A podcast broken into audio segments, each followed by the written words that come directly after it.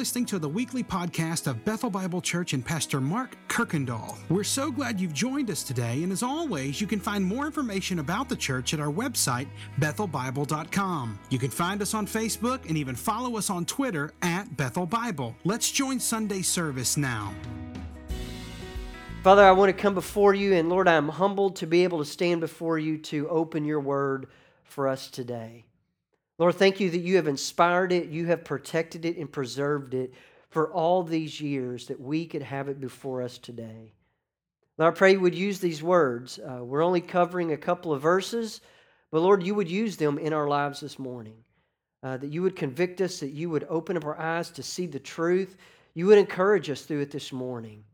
Lord, we need your spirit to teach us. So would you do that even now as we go to your word? Guide us through it. In Jesus' name we pray, amen. So in 1483, in uh, Eisleben, Germany, was a man, a young baby, uh, was born.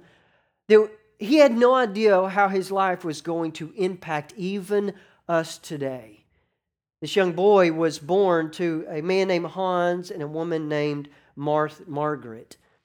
His dad was a, uh, a, a, coal miner. Um, he did well, he saved up, and he was able to buy some mines to then send his son to study Latin in Mansfield, Germany.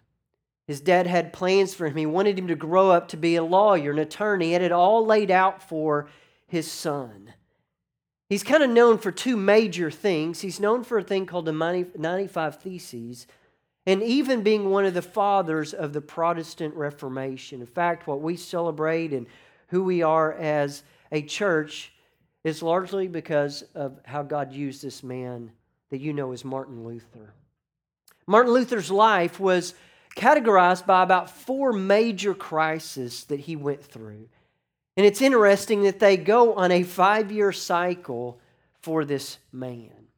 The first one happened in 1505, where Martin Luther is traveling back from out of town home, and a storm blows in. And as the story goes, lightning strikes really close to where he is, enough to knock him off of his horse. He's completely startled by this. When he kind of comes to his senses, he cries out, Help me, Saint Anne. I will become a monk. In fact, just a few weeks after that experience, he comes good on that promise to very much the dissatisfaction of his father. He tells his father he is not going to become an attorney, a lawyer he's going to become a monk. In fact, he took to being a monk like a duck takes to water. In fact, in his writings, he said, I outmonked all the other monks. I mean, he devoted himself to this task with all that he had. He spent hours studying the scriptures, uh, even more than the priest would require of him. But there's two things that he noticed studying through scriptures that caused him some great, great trouble. He saw the law of God and how holy and actually unattainable the law of God was. At the same time, he was overwhelmed with a God that is completely just. With God's law and God's justice, these were two things he could not reconcile. A righteous God in all of his law at the same time, He's a God that is full of justice. And He is in constant turmoil and consumed with His own guilt. In fact, He wrote that I have been tormented day and night, and I can find no relief for my weary soul. Luther tried all that he could to live up to God's standard, but he was overcome with his lack of being able to do so. With that came an extreme sense of guilt constantly. When he talked of Christ, he saw Christ as this stern judge that was at any moment ready to pour out his wrath on him. And this was the cloud that he lived under. In fact, someone once asked him if you, he said, if you loved God, he said, You asked me if I love God, love God. He said, Sometimes I hate him because Martin Luther could not reconcile these two things together. And he tried with everything he could to make himself right with God and to clear his guilty conscience. He tried everything. In fact, he spent hours in his room inflicting pain upon himself, trying to find some relief. It said that he would spend two to three hours in the confessional, confessing the last sins over the 24 hours. Finally, his priest had just had enough, and he's frustrated with Martin, and he says, Can you stop coming to me with these simple little sins? Come when you have something worthy of confessing, like adultery, for Christ's sake. But that is how he was just consumed, trying everything he could do to remove his guilt. So he continued practicing to be a monk and finally came to complete his ordination. Then, five years later, he had his next crisis. In 1510, there were some disagreements among the jurisdictions of monasteries around the area. And so, two monks were chosen to go be representatives in Rome. And Luther could not have been more excited, thrilled to finally be able to go see the holy city. Him and his traveling companion set out on foot from Germany all the way to Rome. And as he got closer and closer, he said he, he could feel the excitement welling up in him. And when he finally entered into that holy city, it became one of the biggest appointments, disappointments of his entire life. As he walked into the city of Rome, he was completely disgusted by the open sinfulness of the priest and the clergy that were there. Not ashamed, in public, flaunting it before everyone. In fact, he was so distraught, he goes to the church. There's a set of steps called the La Scala. These were the actual steps of Pilate's uh, palace in Jerusalem that Jesus walked and stood upon when he was condemned and sentenced to die. In the fourth century, they brought these steps all the way to Rome. The story goes that Luther got to the bottom of those steps, got down on his hands and knees, climbing every step reciting the rosary. When he gets to this top, he stands up and he shouts, Who knows if it's true? And he's having a complete crisis of faith. Well, five years later comes his third crisis and actually becomes a very turning point for Luther's life. It's often referred to as the Tower crisis or the Tower experience. See, he returns to Rome and he completes his education. He becomes a professor. And he begins teaching through the Psalms. And then he is beginning teaching through Romans that is all about God's law, his righteousness, and God's justice when he is studying, there's one day where he comes across the commentary and he's reading the writings of St. Augustine. And he comes to verses 16 and 17 of Romans 1. And he said about these two verses, verse 17, he said, I hate this passage.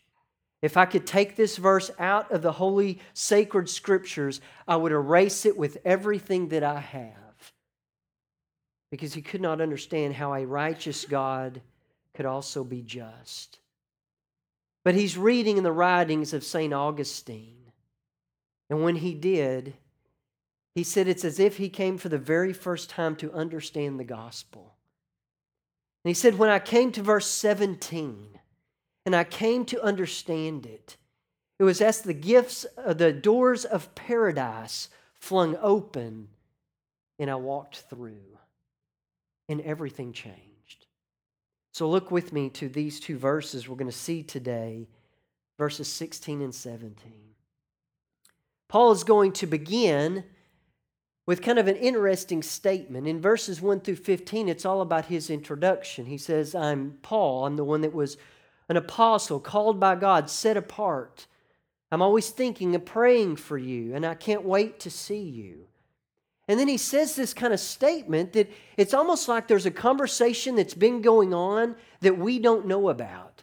And he begins by saying, For I am not ashamed of the gospel. It's like there's things that's going on in the background that we're not aware of as readers today. And that's actually kind of what's been happening. There's some people that are saying the reason Paul hasn't come to Rome, I mean, he's been Jerusalem. He's been to Turkey, places like Lystra and Derbe and Iconium. He's been to Asia. He's been to Ephesus and Miletus. He's even been to Greece, of places like Thessalonica, Athens, and Corinth. But he's not yet come to Rome. So people are beginning to spread a rumor that Paul is ashamed or he is afraid to come all the way to Rome. But think about what has happened in Paul's life so far. He was ignored and feared by the disciples. He was mobbed in Jerusalem. In Athens, he stands up and he's called stupid and a, sin, a simple man. In Lystra, he gets stoned. He's chased out of Thessalonica. His life is in danger in Berea and he has to be smuggled out. And in Philippi, he's beaten with rods. So I'm thinking if Paul is really ashamed, if he's fearful, he would have quit a long time ago and moved on to go make tents and make a lot more money and a lot more comfortable life. So, of course, Paul is not ashamed of the gospel. Because what happens, think about it in your own life. If you're ashamed of something, you don't want to share that. You're going to keep that close. If you're ashamed of something, you're going to be hesitant to share it. So, Paul is not hesitant or ashamed at all. But then I'm really convicted. Man, how often am I hesitant, fearful to share the hope that I have? Why are we often, it's real comfortable in these settings or in life groups to talk about the gospel and Jesus Christ and the hope that we have, but why is it so hard with our neighbors or our family members or that person that you work with or the ones that you're on ball teams or your kids are in class with and all of these other interactions, it's almost as if we live as if we are ashamed of it. So, what Paul's going to say next, and I find myself in that camp often too. Man, what are they going to think of me? I'm not going to have all the answers. What if they ask me something I don't know? What if they're no longer going to want to speak to us? Well, the reason Paul is not ashamed is what he's about to say it's not because he's so brave and he's so courageous. It's not that he has all the answers. It, it's not that he uh, can speak so fluently more than anyone else. He says, the reason he is not ashamed, I'm not ashamed of the gospel of Jesus Christ. And here's how he says it For it is the power of God. That Paul is not ashamed or timid about the message or worried because he believes in the power that is behind it. He doesn't have this great sense of self esteem. He's not full of confidence in himself. He knows he's not the greatest speaker. In fact, he even says that. But Paul says, I'm not ashamed because the message that I'm bringing is accompanied by the very power of the Almighty God. Notice it doesn't say it comes with the power, it says it is the power. So when the gospel is shared, it means God is at work. The God of the universe is at work behind the message to work in the hearts of the people that are going to hear it. Because there is only one message that has the power to change someone's life. And if we truly believe that, how could we ever be hesitant with it? So Paul does not say the gospel brings power, but that it is the power and it's God's power. Meaning every time the gospel is shared, even this morning, God is at work.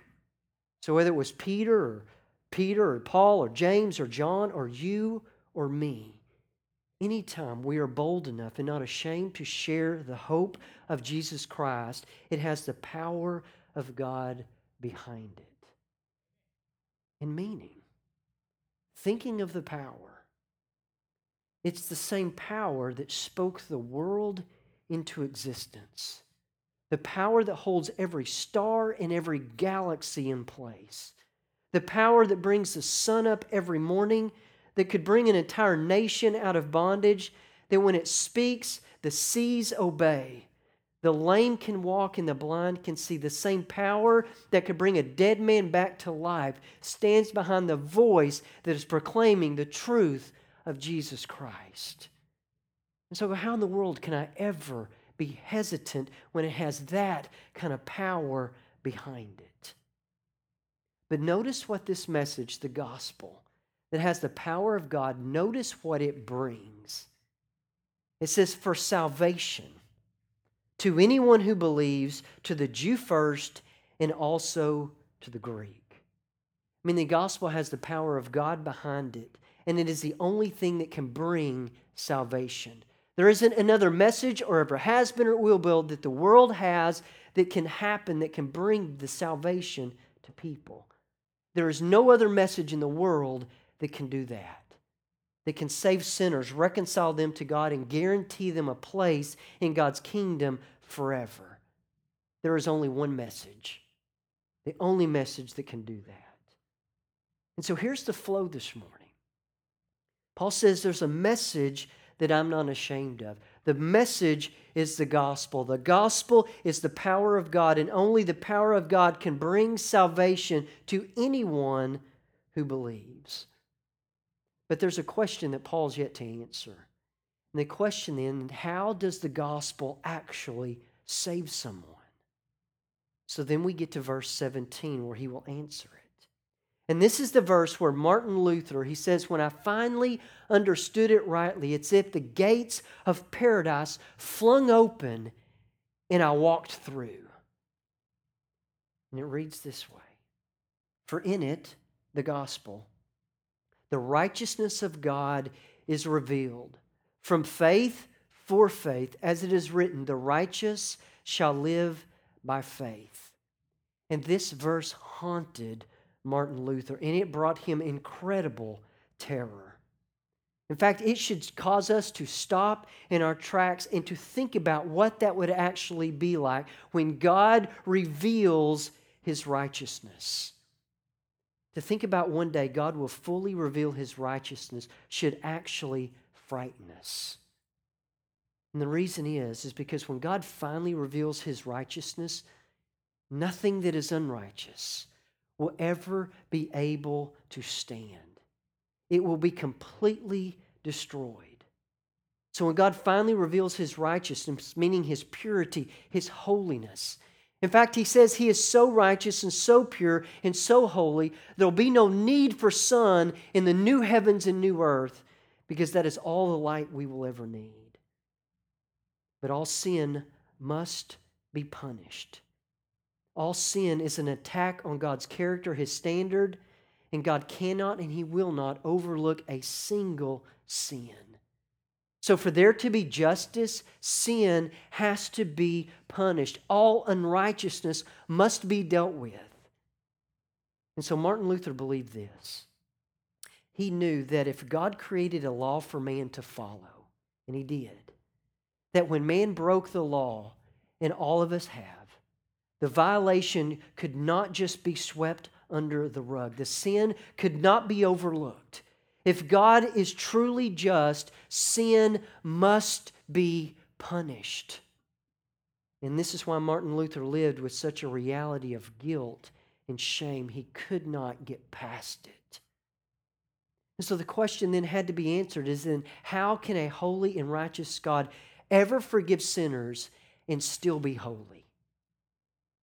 we should first see it this way God's righteousness is our greatest obstacle.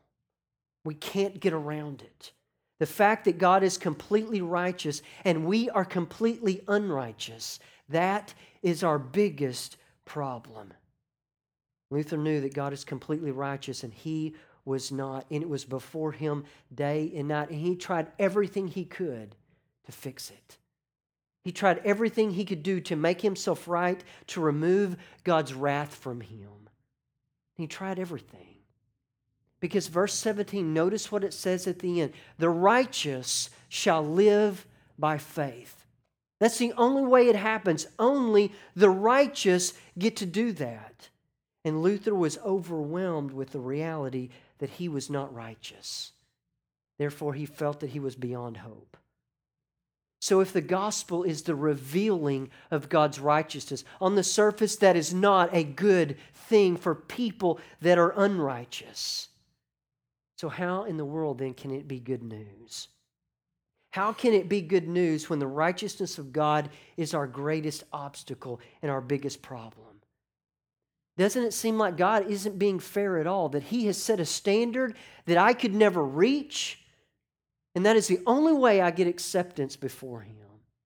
It'd be like me taking my kids and saying, you know what, kids? In order for you to live here, to have free room and board, um, to have all your needs taken care of, then here's what you have to now do. We now have a new standard, there's a new law. You know what? You, uh, you can never tell a lie. You can never want anything that someone else has. On top of that, you can never get angry and hit someone. You can never even have one impure thought. And if you have to do everything I tell you with absolute obedience 100% of the time with the right attitude, and if you can do that, then you're welcomed. And that's exactly what God's law says. Only the righteous will live. That God is demanding something, a righteousness that we can never, ever obtain. And he says, only the righteous will live. And this haunted Martin Luther. But then one day he's reading in St. Augustine's commentary on the book of Romans. And Augustine showed him something, pulled something out about the righteousness, about what it is actually referring to. And when Martin Luther understood this, he said, everything changed. Because Augustine pointed out that the righteousness being referred to is not a righteousness that we could ever achieve. That God demands a righteousness that we do not have and never will. And our only hope, our only hope is that God would give the righteousness that He demands. It has to come from outside us. So the reason that He's not ashamed of the gospel, which the gospel is the power of God that brings salvation the way of the gospel saves believers is that the gospel offers us the righteousness that He and He alone can demand. Meaning, if the standard is God's righteousness, the only way we can obtain it is if God gives it to us. That He offers us His righteousness, He credited it to us. And what does it say? Through faith in Jesus Christ. When the penny dropped and Martin Luther understood this, everything changed. So, church, please hear this message this morning because we are completely unrighteous. God revealing his righteousness should truly terrify us. That one day God will completely reveal his righteousness and it will be poured out as his wrath on anything that is unrighteous. That God's righteousness becomes God's wrath to anything that is unrighteous. And that's the truth of the scriptures. But then something happened. Almost 2,000 years ago, God did something. God sent his son as a helpless baby into a completely unrighteous world. For over 30 years, he stood blameless in a sin soaked world. He stood for truth and he proclaimed the only message that can change a person's life and eternity. And for that message, he was sentenced to death. And on a Friday morning, he made a long and lonely walk to a mountain. And on that mountain, he was nailed to a cross, and he took all the unrighteousness of the world as if it was his own. And God revealed his righteousness upon his son in the form of his wrath upon his very own sinless son. And then God gave a call to anyone. He said, If you will just believe in my son, if you will trust in him, I will provide the righteousness that you need. And when that happens, God's righteousness is no longer his wrath, it becomes his grace. And the only thing that stands in the difference in the middle is Jesus Christ. That God's righteousness being revealed will come as wrath, or it will come as grace. And so here's Luther's final crisis. Happened five years later in 1520. Was in a place uh, that's called the Diet of Worms, or the Diet of Worms if you're German. It was a council this council was put together because of something that Martin Luther did three years earlier. Three years earlier, after Martin had climbed the steps of La Scala, he goes back to Germany and he continues to teach. In Rome at the time, there was a man named, the Pope was Pope Leo, and Pope Leo was going to remodel St. Peter's Church. In order to do this, he needed to raise money, so they began offering what's called indulgences. You could come and pay alms or money, and when you did that, if you have a loved one that was in purgatory, it could reduce their time or their sentence there. Well, back in Germany, there was a man named Tetzel. And Tetzel then takes us to a whole new level. He begins offering indulgences to build, rebuild their and remodel their church. But instead of it just reducing a person's time, he was said to abolish all sins. Tetzel then invented a phrase that said, Every time a coin in the coffer rings, a soul in purgatory springs. And so, because of this and several other reasons, Martin Luther sat down and he wrote down a list that contained 95 areas of concern he had, known as the 95 Theses. So on October 31st, 1517, he goes to the church of Wittenberg and he tacks this list, these statements on the door. But what you have to understand is Martin Luther was not trying to lead or start up a revolt to change things. This was really a common practice. The door of the church was like a bulletin board, and you could put notices or things you would like to know more about. The priest would then take those, go behind closed doors to discuss them, and come out to teach about what was posted on the door. The second reason is this he wasn't looking to start something, it's because he wrote it in Latin. And Latin was the common language among the scholars, not the ordinary people. That was German. Well, some students are passing by and they notice this list and they begin reading it. They take it and they translate it into German. There happened to be a man that invented an invention called the Gutenberg press, the printing press. And they begin making copies.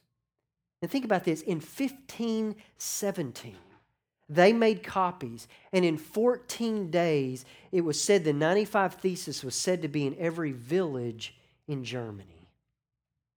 Well, copies made it to Rome. The Pope thought, who nobody knows about this guy named Martin Luther. It'll pass, people will move on. But people began demanding that Luther be dealt with. So instead of bringing him to Rome, they allowed him to be interrogated in Germany. Two open debates happened there.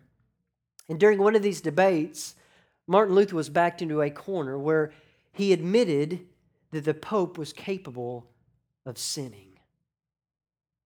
When word traveled back to Rome in 1520, the Pope condemned him as a heretic and sentenced him to death. So Luther goes into hiding. About a year later, this special council, the Council of Worms, the Diet of Worms was called. And the Pope gave Martin Luther a free pass. They guaranteed his safety to come to Rome.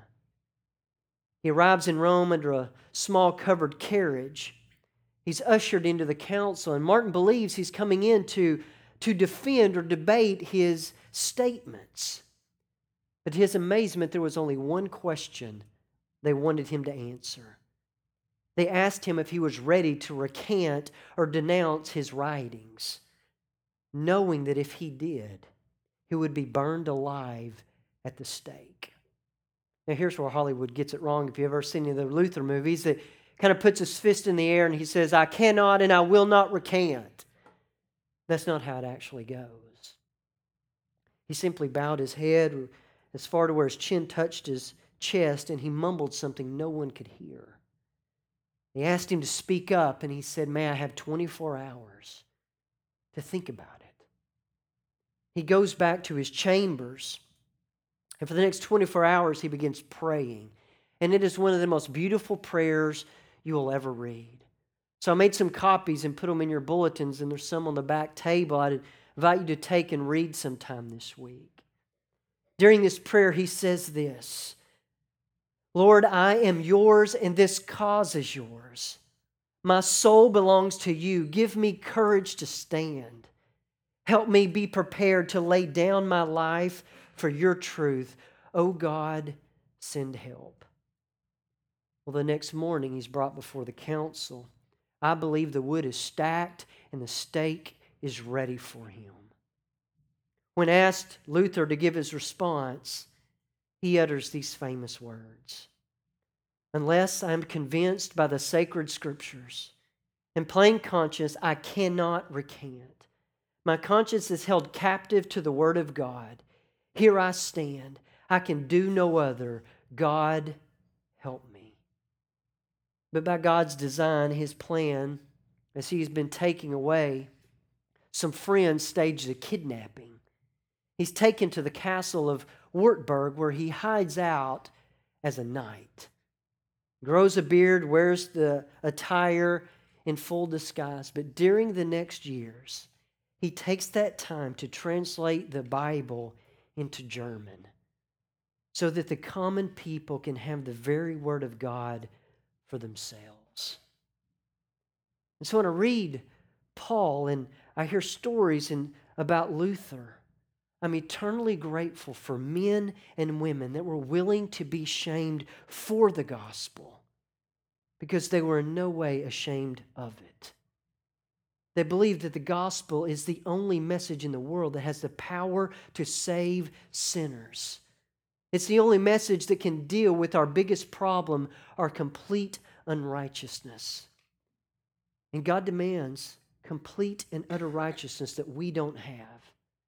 Our only hope is that God Himself would give us the righteousness that He requires. So I'm convicted by this. I'm encouraged by this. That they were willing to be shamed for the gospel, but they were in no way ashamed of it. So this morning, I pray that we will find a great encouragement that, man, maybe there's going to be some opportunities even this week to not be ashamed, to not be afraid, to proclaim it boldly to those around us, to finally not be ashamed. Because Martin Luther had no idea how his life would be used for the kingdom of God. And I think often we forget how our lives can be used. If you'll pray with me. Father, this morning I'm thankful and grateful for how you use people, sinful people. Lord, I pray that you would use us, that you would grant us the courage and the boldness that we would not be ashamed of the gospel, that we would live boldly in our families, where we work, where we go to school, where we find entertainment, that, Lord, we would live boldly for the gospel. Because it is the only message in the world that has your power behind it to change lives for here and for all eternity. Lord, I thank you that you provided the solution to our greatest problem the standard of righteousness. You are the only one that can provide it, and you give it freely to all that will simply look upon your Son and believe. Lord, I ask this in His name, the truly righteous one. The one I pray you would send soon, Lord. It's in His name that we pray. Amen. Thanks again for listening to the podcast today. We hope that you were blessed and encouraged. And if you have any questions or comments, we want you to let us know. Simply send your thoughts to questions at bethelbible.com. Thanks for spending time with us, and be sure to join us next week on the Bethel Bible Podcast.